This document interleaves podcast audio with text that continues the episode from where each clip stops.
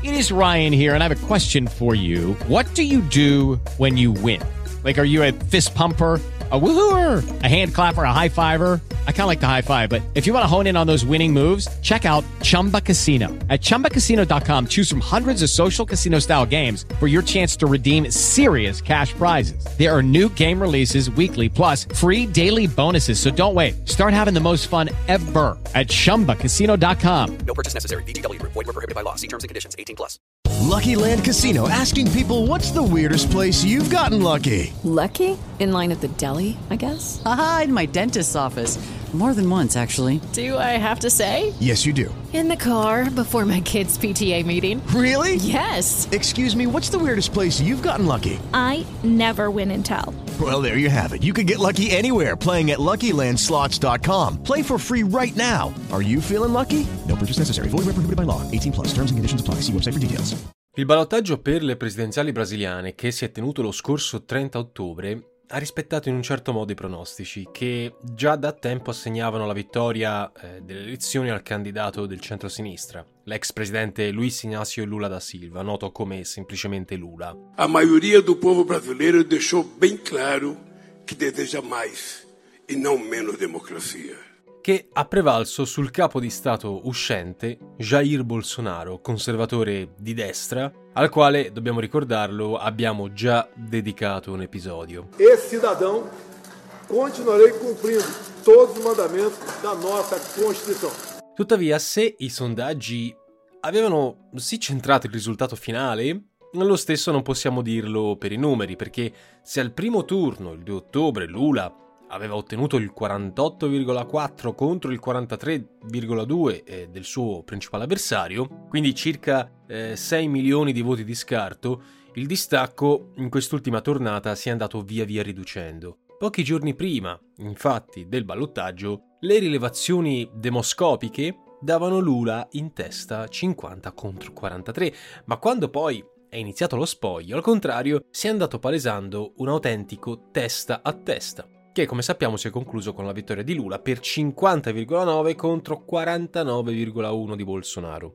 Tradotto in soldoni e numeri, il candidato della sinistra Lula ha vinto con circa 2 milioni di voti in più, noccioline in un paese che conta circa 156 milioni di aventi diritto, 118 dei quali si sono recati alle urne. In questo senso l'esito del voto sembrerebbe dare ragione ai critici eh, dei sondaggi elettorali che diverse volte, specialmente negli ultimi anni, non hanno saputo fornire proiezioni attendibili e non ci riferiamo soltanto al Brasile, sia chiaro. Però una cosa è certa. Lula il prossimo gennaio, primo gennaio, tornerà al Palacio do Planalto, sede ufficiale della Presidenza della Repubblica, e dovrà affrontare tantissime incognite. Anzitutto, Lula si troverà di fronte a un paese letteralmente spaccato a metà.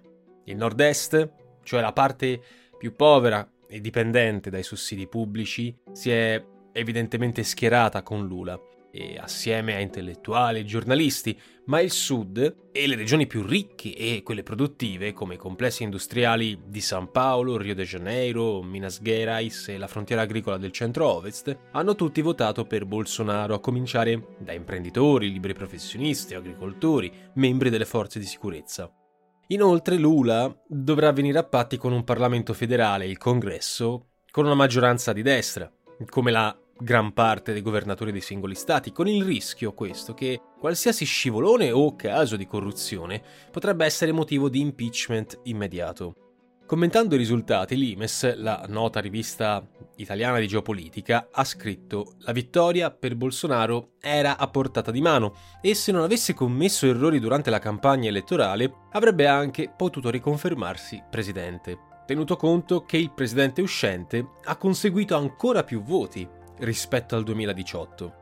Ora noi dobbiamo aggiungere che Lula ha prevalso alla testa di una coalizione che non comprende soltanto forze di sinistra.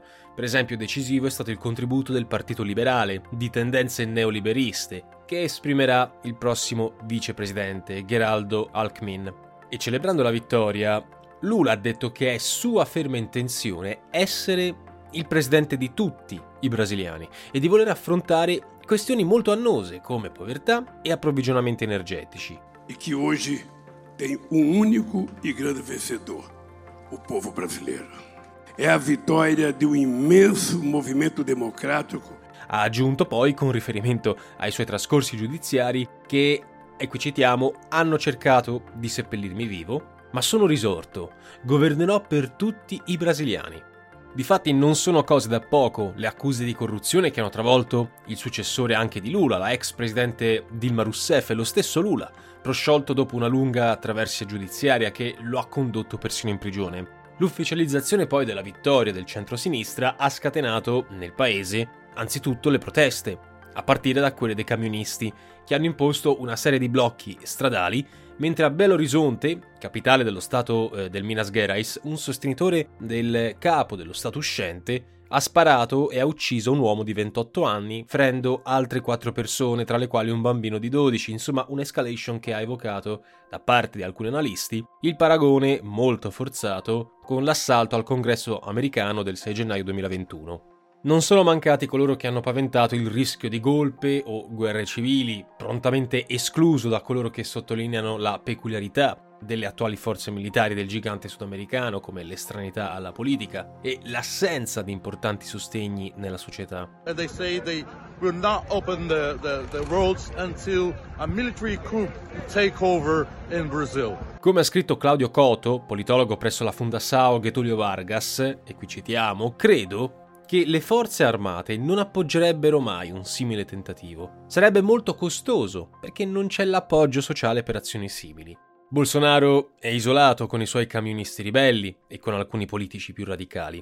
Bisogna poi segnalare che, per quanto diverse proteste e blocchi stradali siano ancora in corso, sia la Corte Suprema che molti governatori, anche di destra, ne hanno ordinato la rimozione e hanno paventato rischi per gli approvvigionamenti alimentari ed energetici qualora questi blocchi continuino. Le maggiori preoccupazioni per l'ordine pubblico infatti hanno riguardato in un primo momento il mancato riconoscimento della sconfitta da parte di Bolsonaro. Tuttavia, dopo alcuni giorni di silenzio, il presidente ha parlato pubblicamente e ha ringraziato i suoi elettori senza ammettere apertamente la sconfitta e pur esprimendo comprensione per eh, queste proteste, ne ha chiesto egli stesso la cessazione. Si è impegnato a rispettare la Costituzione. O apelo che eu faço a você, desobstrua as rodovias, protestem de outra forma em outros locais, que isso é muito bem-vindo, faz parte da nostra democrazia. Il capo dello staff presidenziale, subito dopo questo discorso, è intervenuto per comunicare che il presidente ha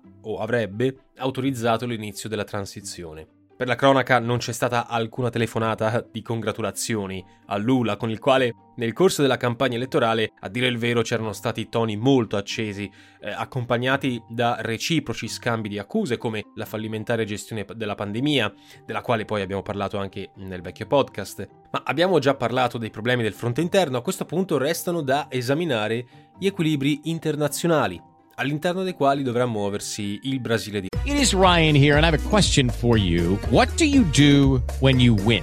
Like are you a fist pumper, a woohooer, a hand clapper, a high fiver? I kind of like the high five, but if you want to hone in on those winning moves, check out Chumba Casino. At chumbacasino.com, choose from hundreds of social casino style games for your chance to redeem serious cash prizes. There are new game releases weekly, plus free daily bonuses. So don't wait. Start having the most fun ever at chumbacasino.com. No purchase necessary. VGW Group. Void were prohibited by law. See terms and conditions. 18 plus. Lula.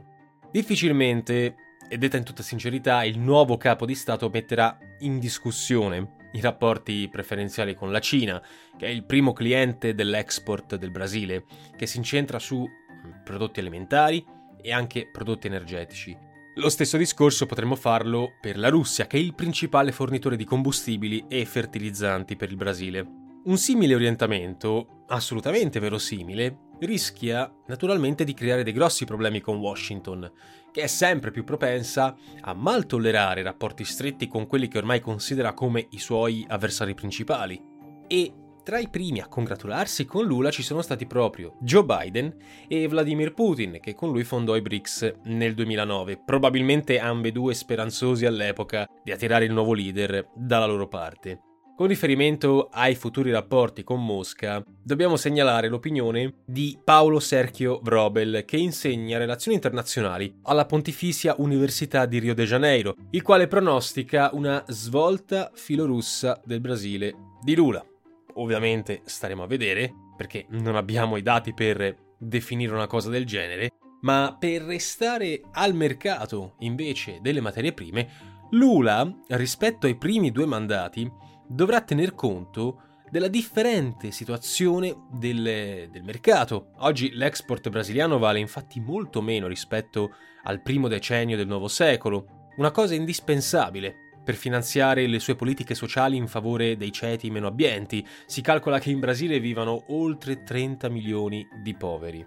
E questo, come facilmente intuibile, avrà degli importanti riflessi sulle relazioni internazionali del nuovo governo, ne condizionerà inevitabilmente le scelte. Sotto Bolsonaro si era già assistito a un importante sviluppo delle relazioni con la Repubblica Popolare, con la Cina, specialmente dopo l'uscita di scena di Trump. Se in un primo momento Bolsonaro Judy was boring. Hello. Then Judy discovered chumbacasino.com. It's my little escape. Now Judy's the life of the party. Oh baby, mama's bringing home the bacon. Whoa, take it easy Judy. The Chumba life is for everybody. So go to ChumbaCasino.com and play over 100 casino style games. Join today and play for free for your chance to redeem some serious prizes. ChumbaCasino.com. No purchase necessary. Void where prohibited by law. 18 plus terms and conditions apply. See website for details. Soprannominato il Trump dei tropici, era stato molto critico con Pechino, parlando della compravendita del suo paese. Negli ultimi anni del suo mandato, i rapporti economici con eh, il governo comunista hanno conosciuto un notevole rafforzamento nel quadro di un nuovo assetto multipolare. Infatti quasi un terzo dell'export di Brasilia nel 2020 era destinato interamente alla Cina, mentre importanti accordi sono andati poi a riguardare forniture vaccinali, nuove tecnologie, arrivando persino a mettersi di traverso rispetto al bando contro Huawei voluto dallo stesso Trump. Ecco, il nuovo governo potrebbe, di Lula intendo, rivedere in senso ancora più espansivo la politica commerciale con Pechino senza escludere l'eventuale adesione alla nuova via della seta. Persino una delle bandiere di Lula, cioè la difesa dell'ambiente, non sembra così radicale. Se è fuori di dubbio che sotto Bolsonaro l'agribusiness e la deforestazione dell'Amazzonia hanno conosciuto nuovi e contestatissimi sviluppi, è pur vero che già sotto il governo della sinistra, non solo di Lula, erano stati compiuti numerosi step in quella direzione. Per quanto Lula resti a favore di uno sfruttamento delle risorse che è maggiormente in linea con i diritti sociali e ambientali, eh, per carità. Ma parlando dei vicini di casa del Brasile, il nuovo presidente Lula non potrà fare grande affidamento sui colleghi dei paesi latinoamericani, in particolare per costruire un'alleanza regionale che sia in grado di tenere testa agli Stati Uniti. Nonostante la marea rosa che ha interessato negli ultimi anni la maggior parte degli stati del Sud America come Messico, Cile, Perù, Honduras, Nicaragua, Bolivia e Argentina, qui parliamo di capi di Stato spesso deboli a causa di vari fattori di crisi che sono politici, economici, sociali, in diversi casi giunti al potere per l'incapacità degli avversari o per la volontà del popolo di puntare su elementi estranei alla vecchia classe dirigente, ecco, tutto questo trend di questa marea rosa che abbiamo presentato in questi paesi viene confermato dal diffuso clima di sfiducia, disaffezione presente nell'elettorato latinoamericano. Il collega boliviano Luis Arce ha parlato di un risultato elettorale in Brasile che rafforza la democrazia e l'integrazione latinoamericana.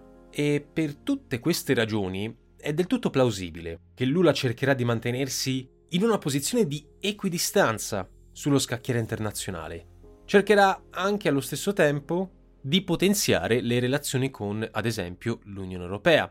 È in cantiere l'intesa tra Bruxelles e il Mercosur. Lo ricordiamo, il Mercosur è una sorta di comunità economica europea del Sud America, mettiamola così. E ovviamente si presume il discorso rimarrà immutato per quanto abbiamo detto sulla Cina. Sul conflitto in Ucraina, che è ancora come sempre attuale, Lula ha più volte espresso la sua preferenza per una soluzione negoziale, criticando sia le posizioni di Putin, ma anche quelle del presidente ucraino Zelensky. Anche in tal senso, pertanto, ci potrebbe essere una sorta di continuità rispetto al governo di Bolsonaro, ma per il momento non possiamo ancora sapere quale direzione prenderà questo nuovo corso. Dobbiamo chiudere adesso questa breve analisi, molto selettiva del voto brasiliano, riservandoci un attimo di tornare sulla geopolitica latinoamericana con le parole di Diego Battistessa, che così scrive Bolsonaro è stato dunque sconfitto, ma il bolsonarismo e un certo modo di fare violento eh, della politica è ormai di fatto radicato in Brasile. Ecco, questa frase è molto interessante. Sono dati di fatto dei quali Lula dovrà necessariamente tenere conto, come dovrà fare riguardo al nuovo contesto internazionale sempre più multipolare. E volendo essere ancora più espliciti, signore e signori, se è troppo presto per esprimersi sulla linea politica sul fronte interno, sullo scenario internazionale possiamo dire alcune cose. E molto probabilmente le scelte del nuovo governo Lula non si allontaneranno più di tanto da quelle compiute da Bolsonaro, a cominciare da questioni come BRICS, Cina e Russia, a parte forse toni un po' meno accesi.